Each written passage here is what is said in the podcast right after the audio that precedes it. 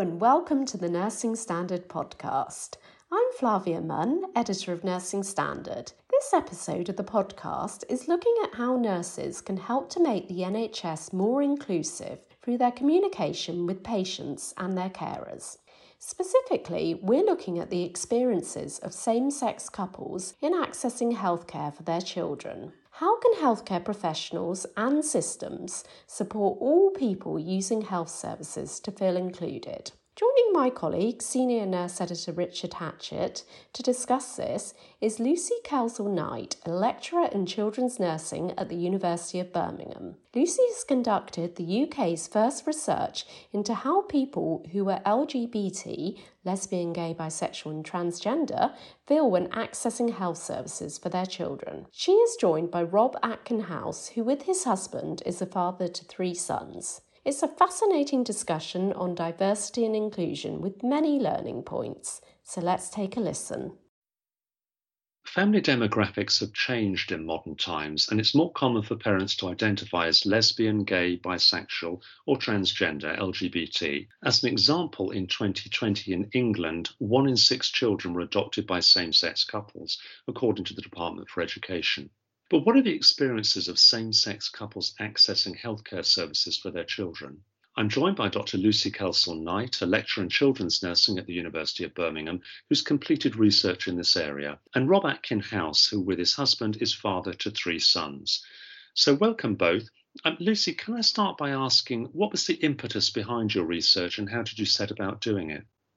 Yes, of course. Um, so the reason um, the reason behind it came i'm a registered children's nurse and i'm also an adoptive parent of two children um, with my wife.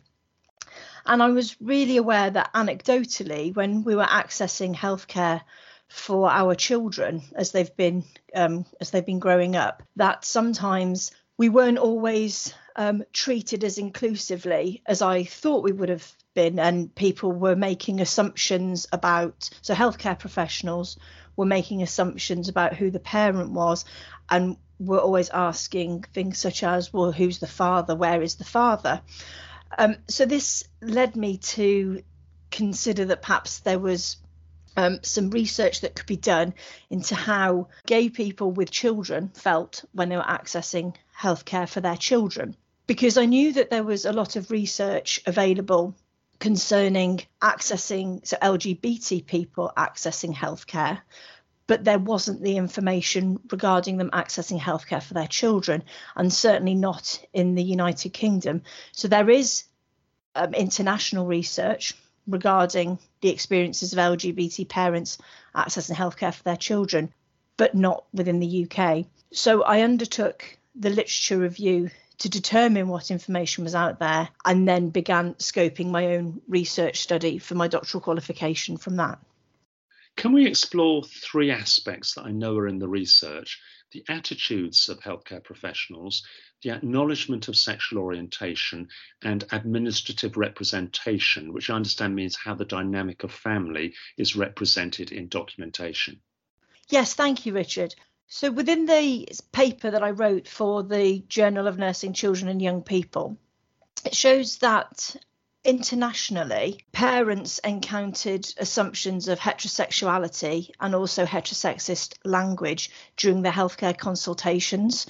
Um, and this also highlighted that there was a failure by some healthcare professionals to recognise non biological parents, for example, um, in the case where um, if someone had either adopted a child or someone had had IVF and there was another parent, often that the non-biological parents were ignored.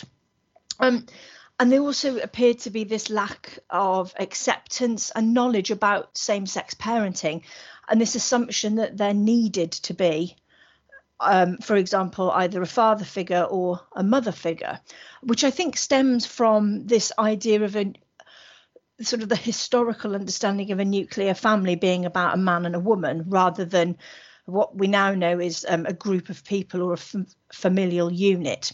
So I think it, it stemmed from that. But one of the very early papers, which was Perrin and Kulkin in 1996, which is an American paper, found that also some of the children had received these inappropriate diagnoses, which were based upon healthcare professionals' assumptions um, and misconceptions. So, for example, one of them, um, their child was um, not growing at the level that was expected, and the paediatrician um, diagnosed that this was because the child was confused at having two mothers.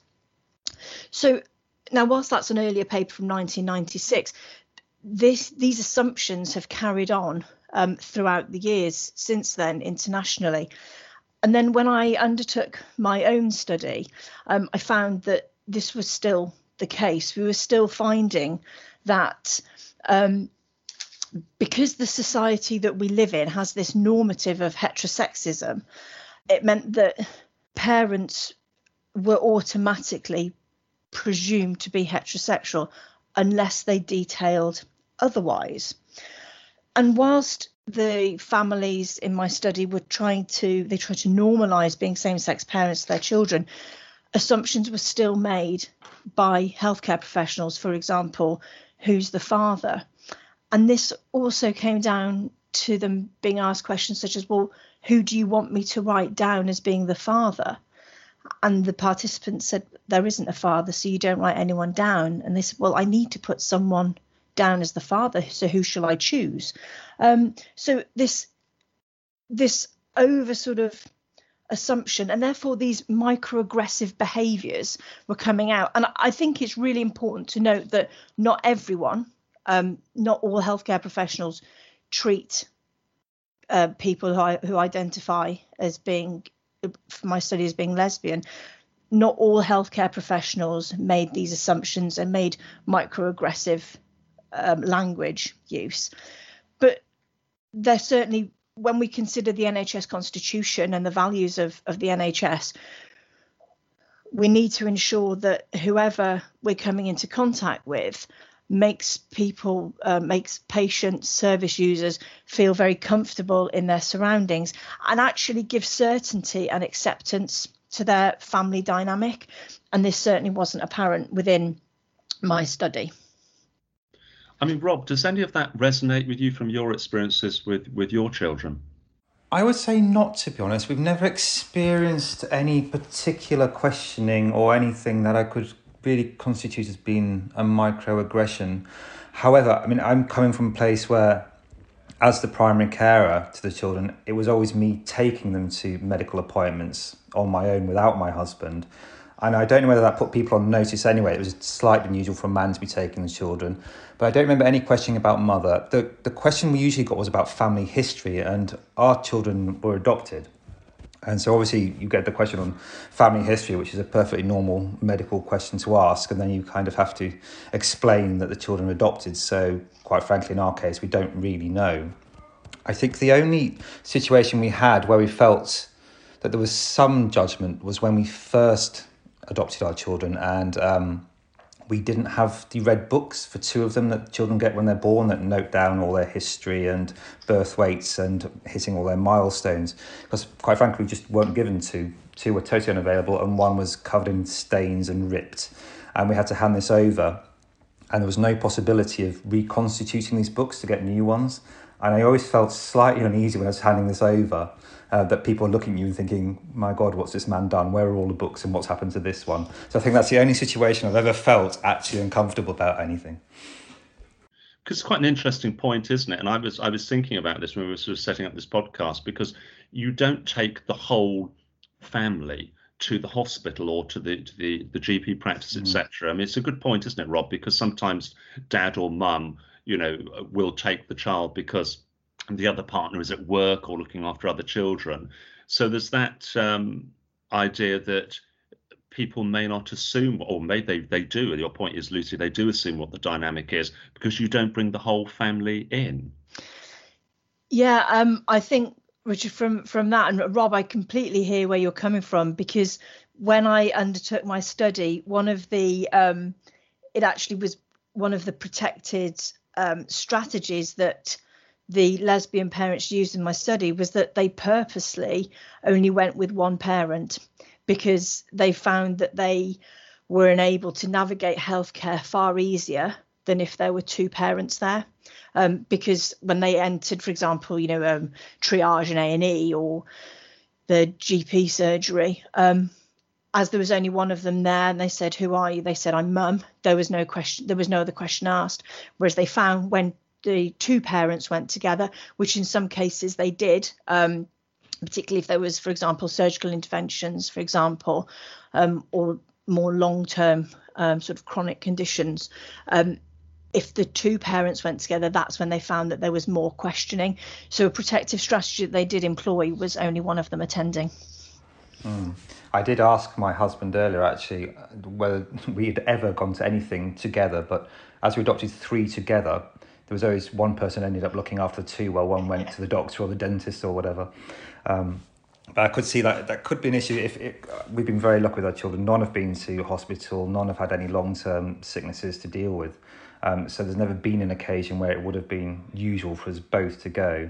Um, but I do see how that could be slightly uncomfortable when you explain, oh, who are you, Papa? Well, who are you, Daddy?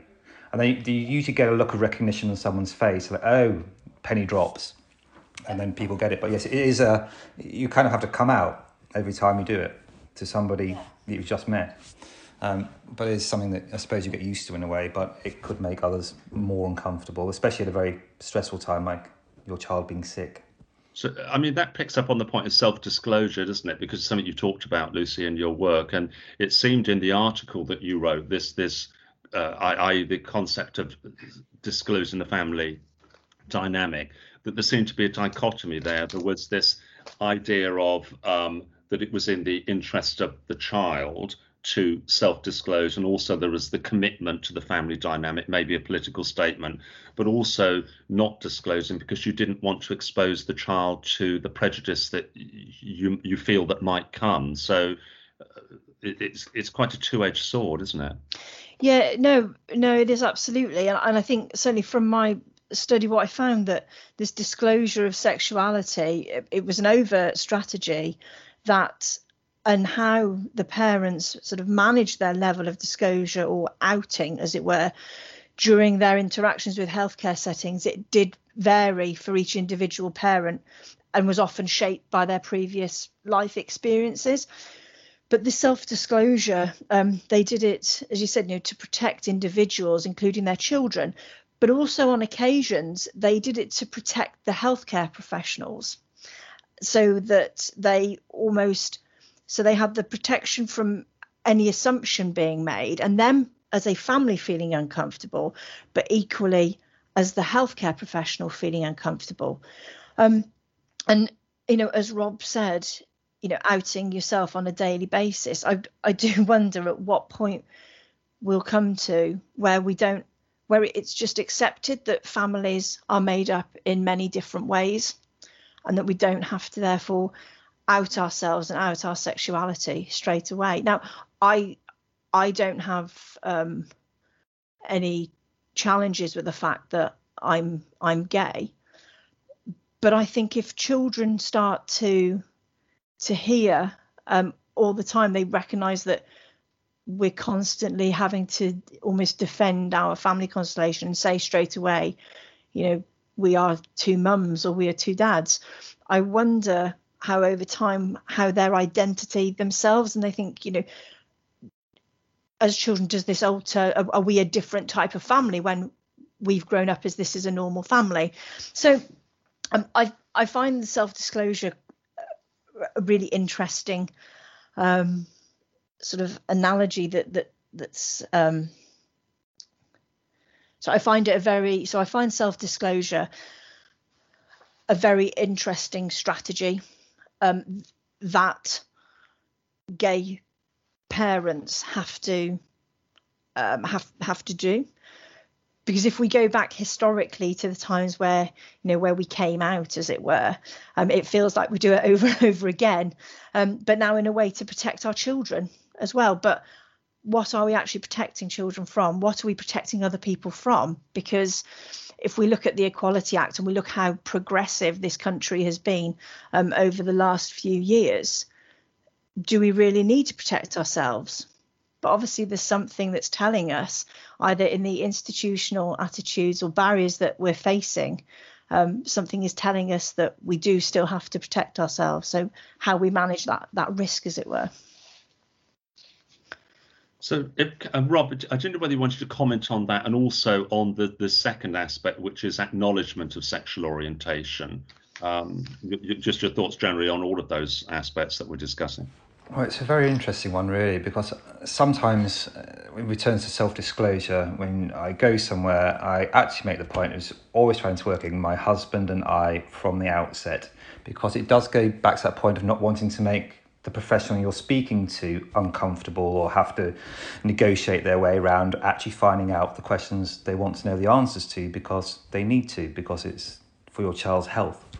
So when I'm feeling brave and I'm up for it, I always start with my husband and I, but sometimes you think, can I be bothered with all this? And you just try and work your way through it by just not mentioning anybody else. But I, I did deal with um, a lovely consultant at Great Ormond Street for one of mine who had a persistent cough.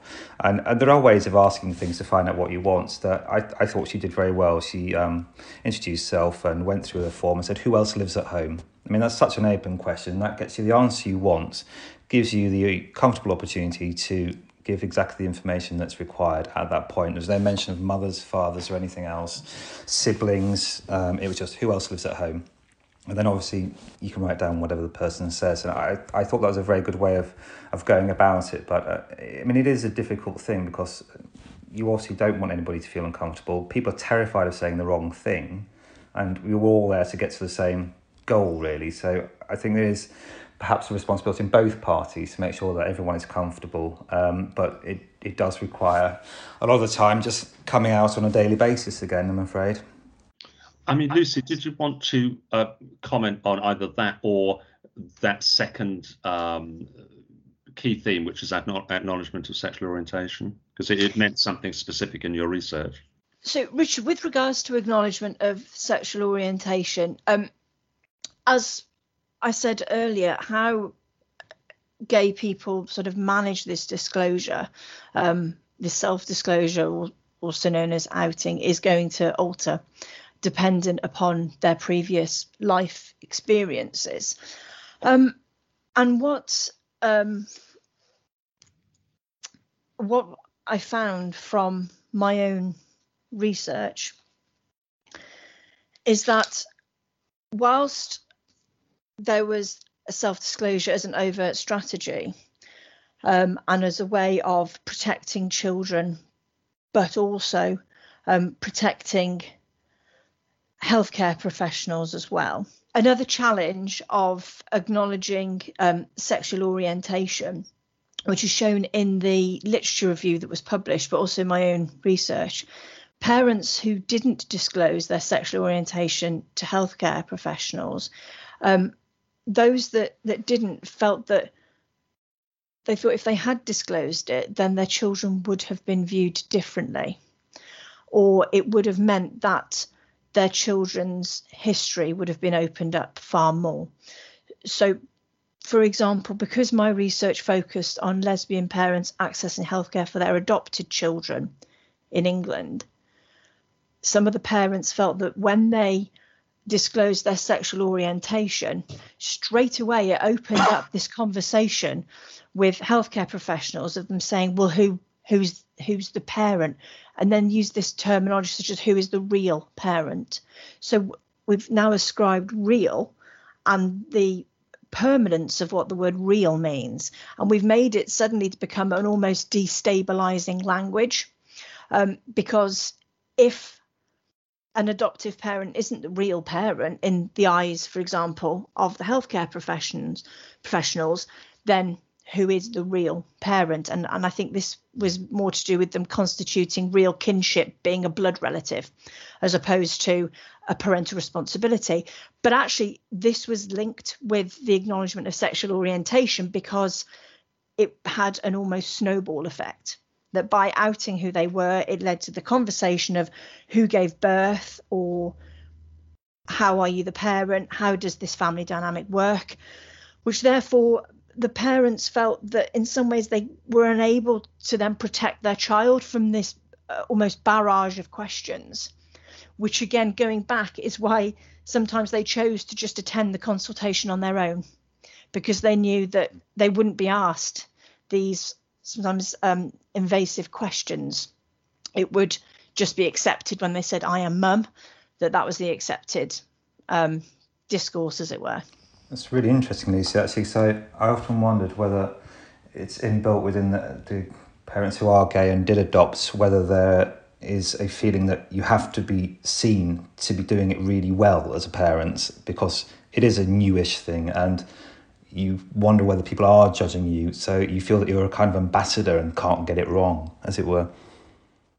No that's really interesting rob. I, someone said to me um, many years ago now they said the one thing that you realize as adoptive parents people think that it's elite parenting um.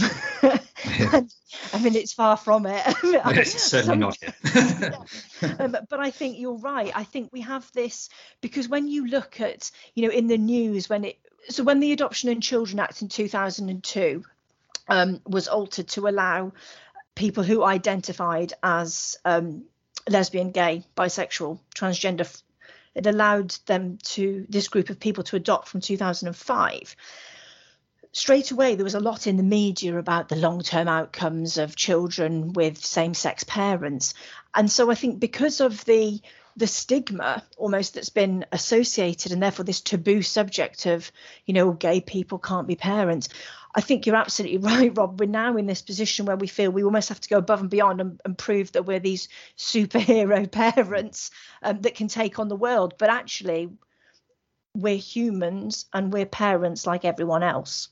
Um, and we need to be accepted, acknowledged, and supported in the same way that that all parents, all people are.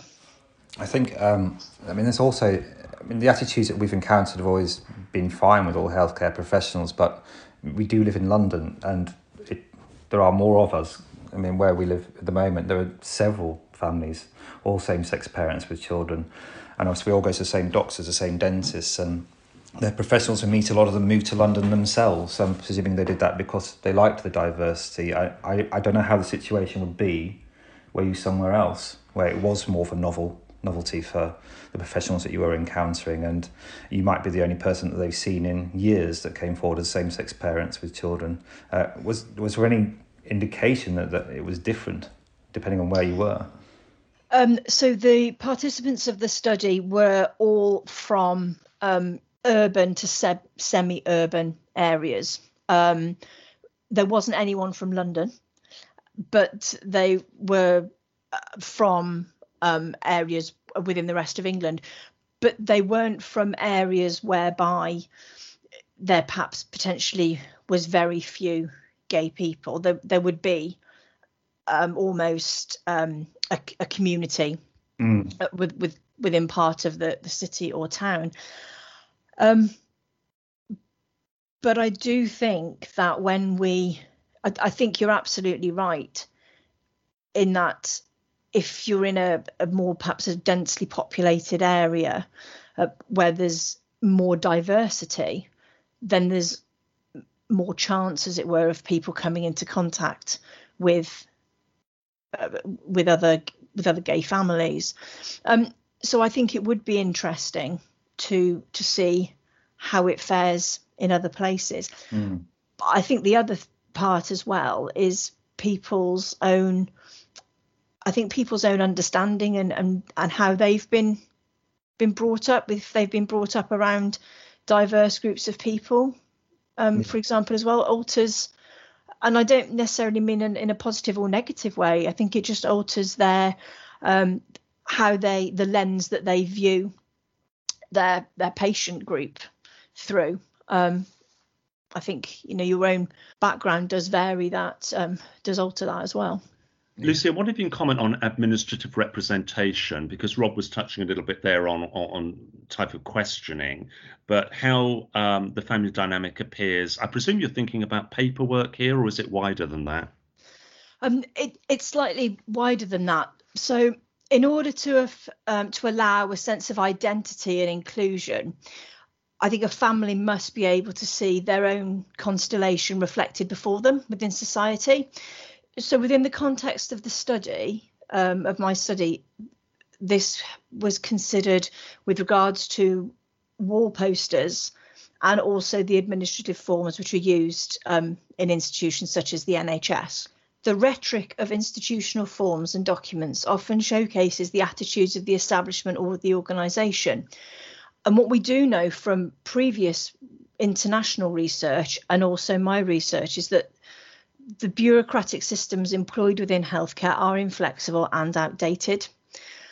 And so it's really important that when we think about the administration and transforming the bureaucracy surrounding it, that it should be implemented to enhance the environment and therefore make it supportive for gay families and in the case of my research um, adoptive families as well so one of the issues that we found in the forms utilised by healthcare professionals um, is that they don't use gender neutral terminology such as parent or partner. It says mother, father, mum, or dad.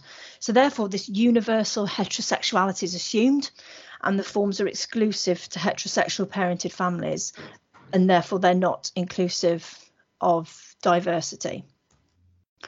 Um, there's also sort of thinking about my study as well, what I found, and one of the participants said that when they'd been asked, you know, who they were on the form, they said they were both the parents. And the healthcare professional noted them down as adoptive parents. And the parents really struggled with this because they felt that because they hadn't just been named as parents, there'd been the, the prefix of adoptive parents in it. This supported an ideation that perhaps adoption wasn't normal. And then, in addition, because neither of them identified as male, and therefore they weren't classed as dad. One of them on the paperwork was completely ignored as part of the family.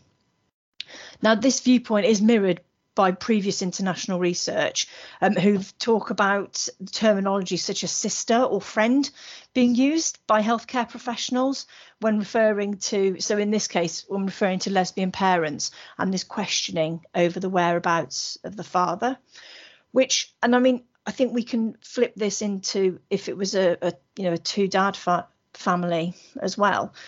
And I think if you've got this questioning over the whereabouts of of a perceived other role, such as mum or dad, then this can lead to a sense of alienation and then disenfranchisement of the of the parents. So I think what, what's really important is when we when we look at what the administ- administrative forms say, and also how healthcare professionals um, interact with same sex families and then also wall posters as well. We need to, I think, make sure that healthcare professionals confidently acknowledge parents and, if necessary, and the sexual orientation of the, their patients in their care. And this then will avoid any sort of confusion for, for children with regards to their family constellation. And then it also will prevent any kind of family identity being discredited when they're accessing healthcare services. So overall, we need the forms to to be gender neutral so that it it almost it removes this universal heterosexuality. So that kind of moves on into the the final point about um, how can we improve the experience for both um, parents, children, and staff, of course, as well? Is this about organizational culture, the values, the beliefs of an organization? Because it's quite multifactorial, isn't it? I'm kind of aiming this at, both of you, really. It's not just about training, it's about leadership, it's about um, correcting forms, language. It's quite a dynamic shift, isn't it, really? Yeah, I mean, I, I would say so. I, I was racking my brains earlier to think if I could remember any forms where I felt that there was any space for mother and father, and I couldn't think of any examples other than one where I crossed out mother and just wrote in father again, and thought, well, that's a nice subtle hint for you to change your form. Um, but obviously, when we, we go and see anybody and we talk about the children and in a doctor's surgery and they ask any questions, I always just start with, I don't know, they're adopted and that basically generally shuts down any further questions about parents. In in my experience, uh, all the healthcare professionals we've met have taken the hints and thought, okay, no more questions on that one because it's not going anywhere. And it's an awful experience if someone did write down, what about the real parents or your only adoptive parents? I could understand how that would be incredibly upsetting. Um, but to my mind, I mean, my, my mother was a nurse in the NHS for years, and the NHS itself is a very diverse organisation. So I was wondering, it's a question for um, Lucy really, is there no way of harnessing that diversity within NHS. So check through all these forms and make sure that everything's inclusive. Uh, are there focus groups, for example, where you could have a look at these things and go, look, is this right? Is this going to make anybody uncomfortable? Yeah, um, Rob, I think, um, and I'm going to go back um, first a minute when you were saying about how you you crossed out, um, you know, mum and, and put dad in, um, for example. And I think that's a prime example of where we we need there to be the change because even though you've changed that form yourself, you changing it doesn't then mean that it will be changed. Mm. It just means at that point you changed it. So there isn't this central system whereby it's then altered.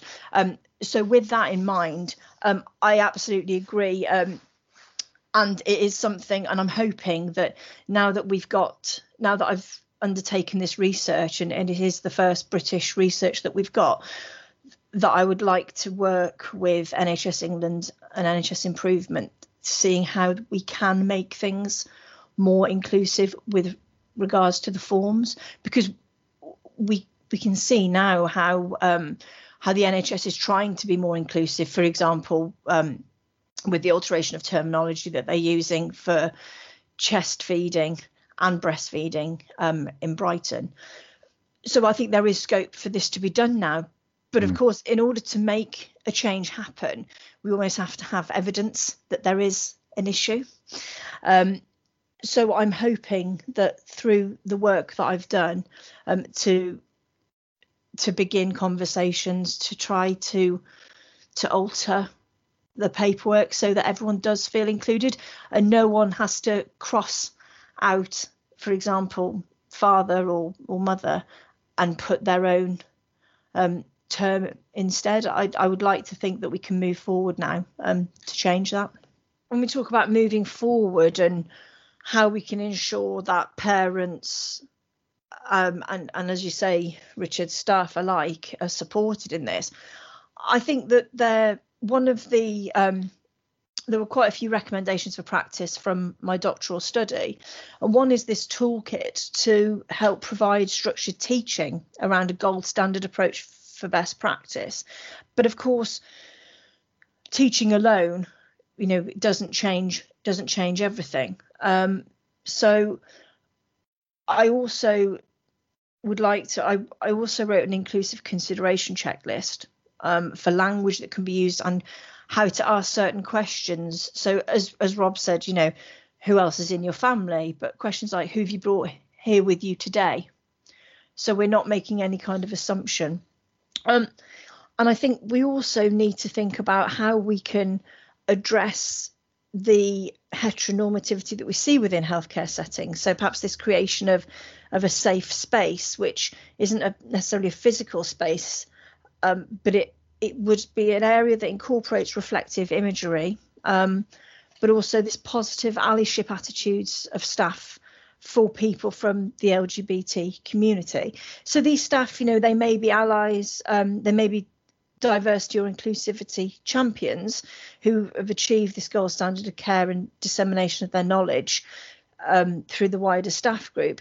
But they could also just be staff members who feel able to empower other members of the healthcare profession to develop relationships through um, sort of interpersonal skills and advocacy.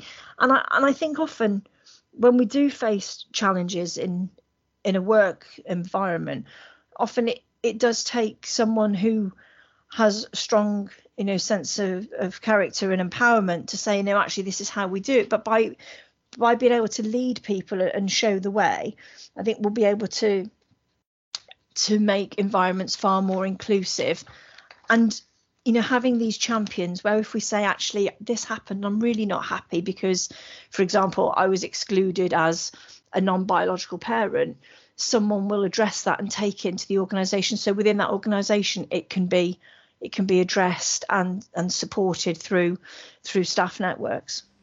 I think it's a very good idea to have a, a champion. Um, I mean, I'm fairly robust, so it wouldn't really particularly bother me. But I know some people may feel less comfortable about the entire thing. And if they saw a form that they knew wasn't right, if there was somebody, for example, in the doctor's surgery who you knew was the LGBT champion there, who you could just go along and say, look, that form's not right. Can you take that back and talk to somebody about it without making huge fuss about the entire thing and knowing that they understand where you're coming from, I think would be really useful for a lot of people. Yeah. And before I thank you both, Lucy, you've actually got a book coming out, I believe. Yes, um, I do. So as um, part of the the study, I to enable the participants to tell their story, I created a fictional character family um, to protect the anonymity of the parents, but also to to bring life to their stories. And I wanted to use the composite characters and develop them further um, and utilize their presence further. So I, I wrote a children's book and it's called Courtney Goes to the Hospital. And it's um, a restorying layer, um, which is one of positivity and inclusion. And the ethnicities and genders depicted within the book are representative of the participants within this study. So, and also the professionals that are shown within the book are purposely gendered to challenge gender stereotyping within professions. So the book is based upon a same sex parented adoptive family um, being part of the normative and what children and their parents should expect when accessing healthcare. Therefore, it evidences good practice, and as such, it could be used in training healthcare professionals. But the aim of the children's picture book is that it can be used as an educational tool to showcase diverse families to people of all ages. And it can also be used by children who have same sex parents that are attending healthcare settings to allow them to visualize themselves and to be represented. And whilst the picture book doesn't state that the children are adopted, parents and professionals could use the book as a tool and alter the identity to allow all children and families to be represented through it. And how can people get hold of that, Lucy? Um, they can, uh, it's available through Amazon and it's um, available from the publisher, which is Austin Macauley Limited. Brilliant. There you go. You've got your free. You've got your free plug. I uh. That's, that's absolutely brilliant. Rob, Lucy, thank you so much for joining me this morning. Thank you very much, Richard. Thank you, Rob. Thank you. And thank you very much for listening. Just a reminder that all the resources connected with this episode of the show can be found at rcni.com forward slash podcast, where you can also catch up on any episodes you may have missed or simply want to play back. And we greatly appreciate any feedback, so please do rate or review us on Apple or Spotify podcasts, which will also help other people to find us. I hope you enjoyed the show.